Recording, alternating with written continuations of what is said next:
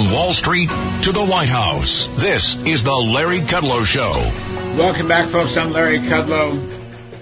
John Carney, Breitbart news editor, economics and finance, and co-author of the fabulous Breitbart Business Digest, a must-read. The guy's got a cult following. John, thank you for your time. Uh, Bidenomics is creating a debt inflation spiral. Um, first of all, Republicans need to talk more about that in the debate on uh, September 27th. But you got some great numbers here. The deficit's gone from one trillion last year to two trillion this year. Federal outlays, government spending is up 10%, according to our friend Joe Lavorgna. And the likelihood is inflation is set to reaccelerate. Okay, so those are some of your key points. Um, it's a strange story, a very difficult story. They're spending like no tomorrow. That's right. Usually, you would not see this kind of spending. You know, this this doubling of the deficit. First of all, incredible. The ten percent increase in spending, incredible uh, outside of a catastrophe. You know, a for usually a war or or a very serious recession. We're doing it with none of those things happening, and uh, and it, that, that that's going to cause a couple problems. One, if we do end up in a big economic problem in the future, again, war, huge natural disaster, we're going to be fiscally constrained because we're already running up the deficit so much, and we're already spending so much. So that's a problem. But uh, number two, we it, it the pro- once we get used to this level of spending, right? If we're doing this at normal times, it's hard to figure out how do you cut it hmm. ever, right? Hmm. Once you've once you've you know settled into no, we're going to run a two trillion dollar deficit, even when you know the unemployment is at three point eight percent, right? That I, I haven't looked through, you know, but the, the deficit relative to GDP with the unemployment rate as low as it is has probably never been like this outside of a serious recession, probably not since World War II. And this is a, a very big, big fiscal impulse that we're pushing into the economy that is going to help encourage inflation and is frankly working – counter purposes to what the Fed is trying to do. Yeah, that's a key point. That's exactly right. Uh, counter purposes. Government is spending like no tomorrow, and the Fed is trying to absorb the money supply, so they're at loggerheads. You're running, I think, John, in round ballpark numbers. You know, I'm in, I'm infirm, but I think the deficit is about uh, seven, eight percent of GDP uh, with a 3.5% unemployment rate, 3.8%. So that's outrageous. But spending, which is the real problem, is uh, 26% of GDP. Historically, I think the 50 year average is 20. So you're running like six percentage points above. Again, with a 3.8% unemployment rate, we may have a recession next year, but we don't see it right now, as you've said many times. I mean, there's no end to this. And I think what you're suggesting, and I went and looked this up, you're right. It looks like inflation is actually re-accelerating. Uh, I looked at the uh, Cleveland Fed nowcast and so forth. Um, the CPI number comes out this week and, and may be kind of a, a shocker. I think it, the CPI number may be a big shocker. A lot of people have in their heads that inflation is going to sort of smoothly keep coming down. Mm. Um, and that doesn't look to be the case. I mean, a big driver here will be energy. I mean, drive around, you'll see that the uh, you know gas prices are up a lot. Um, we're probably going to see an acceleration of food price uh, inflation as well because we've had some you know pretty wacky uh, weather across the whole country. I mean, it's been super hot in lots of the country. That's going to hurt uh, crop yields.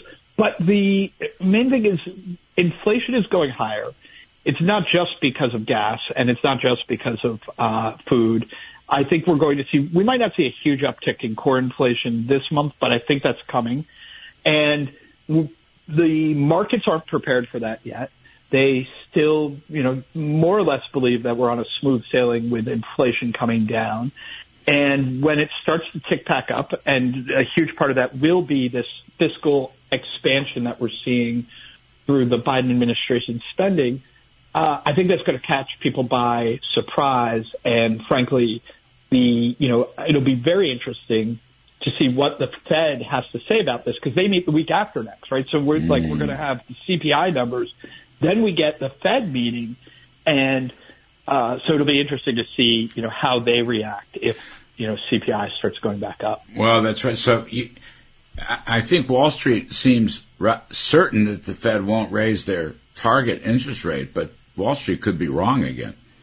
Yeah, I think what's going to happen at the next Fed meeting won't be a raise. If they wanted to raise, they could have let us know that this week. There, you know, there was a flood of speakers from the Fed, and, and even our friend uh, Christopher Waller did not sound like he was in the mood to raise rates. I mean, you know, Larry, you can take credit. He's there. It, it was my best appointment, but actually, yeah. it, you know what? Uh, I mean, it was President Trump's appointment, but it was Jim Bullard who brought his, you know, who brought him on the radar screen. and I yeah, thought and, Bullard, Bullard was pretty hawkish uh, recently. Yes. Yes, Bullard has been hard. Bull, one of the greatest things about Bullard, and I think we'll find this with Waller, is they were both they're both very analytical. They don't they weren't either instinctively hawkish, you right. know, or rather, you know, lockstep hawkish or lockstep dovish. They looked at what was happening in the economy and they they came to the right position based on that. So I don't think they raised this time, but I think they will do what you could call a uh, a hawkish hold mm. because they're going to communicate that, uh, and we're going to see this that their estimates for GDP are going to come up. Right? They, I mean, they really uh, undercounted, uh, underestimated how high GDP is going to be this year mm. in their, you know, at the last meeting. So they're going to raise that up. They're going to have to lower their estimate for unemployment. Mm. Unemployment is not going up as fast as they thought it would.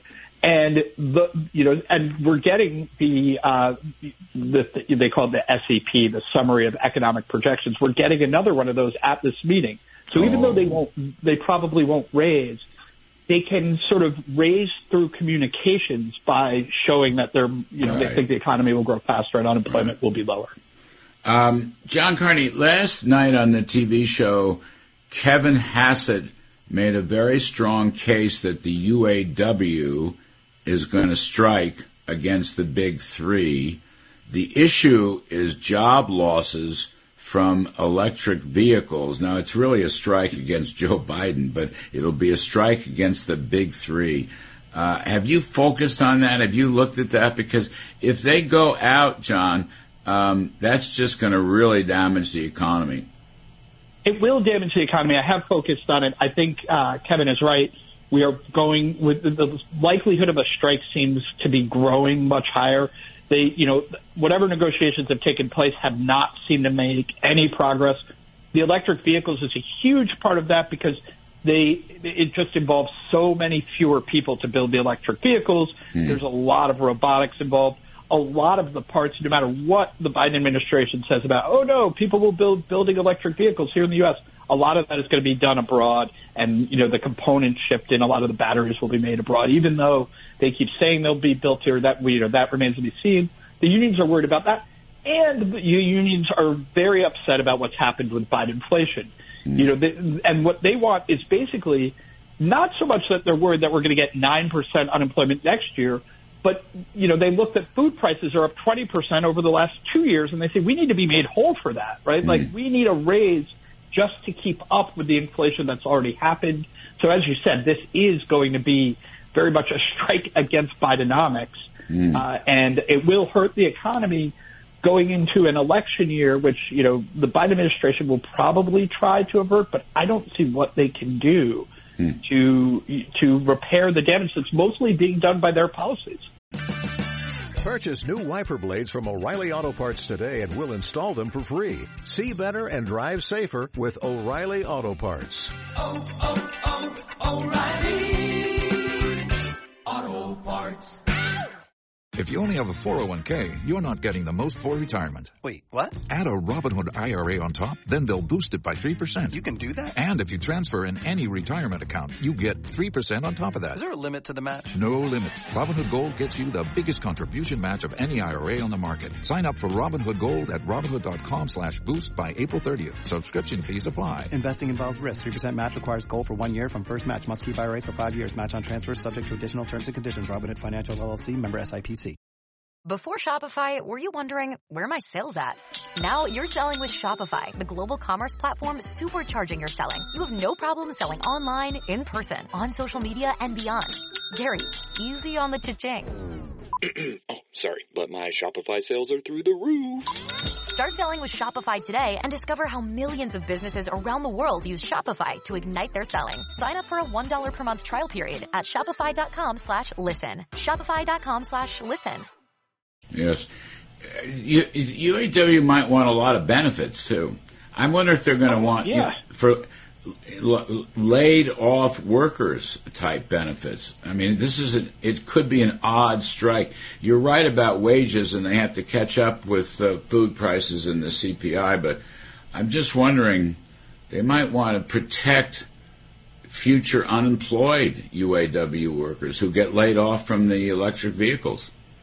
Absolutely. I mean, if you were, if you're a union, that's one of the best things you can do is say, look, we see what's happening. We see the future coming. We probably can't, you know, avoid uh, mm. having there be, you know, fewer people building vehicles in the future, especially if we're pushing towards electric vehicles, which I think, I think actually that may be a little exaggerated. I think there may be some pushback against that in the future. We may not go as electric as fast as people think we're going mm. to, but um, one of the things that the union should be doing is saying, okay, so if we know that's happening, what are you going to do to make sure that we're not immiserated by this change? That you know that our people who have spent their lives learning to do this aren't going to be asked to you know get a job in the you know serving donuts instead and, and you know earning minimum wage. That's mm. not fair to them, and of course their union should be looking out for their interests. What's um you know you mentioned stronger than expected growth. Uh, last I looked, I think the Atlanta Fed GDP tracker was still about five and a half percent for Q3, yeah, something like that. Five point six. That's right. It, it came down from five point eight, but the last three readings, so this week and, and the end of last week, have come in at five point six, which you know, everybody says it's going to come down, and it will. I agree. It's not, you know, we're not going to end up with 5.6 percent growth in the third quarter, but uh, it is not coming down so far.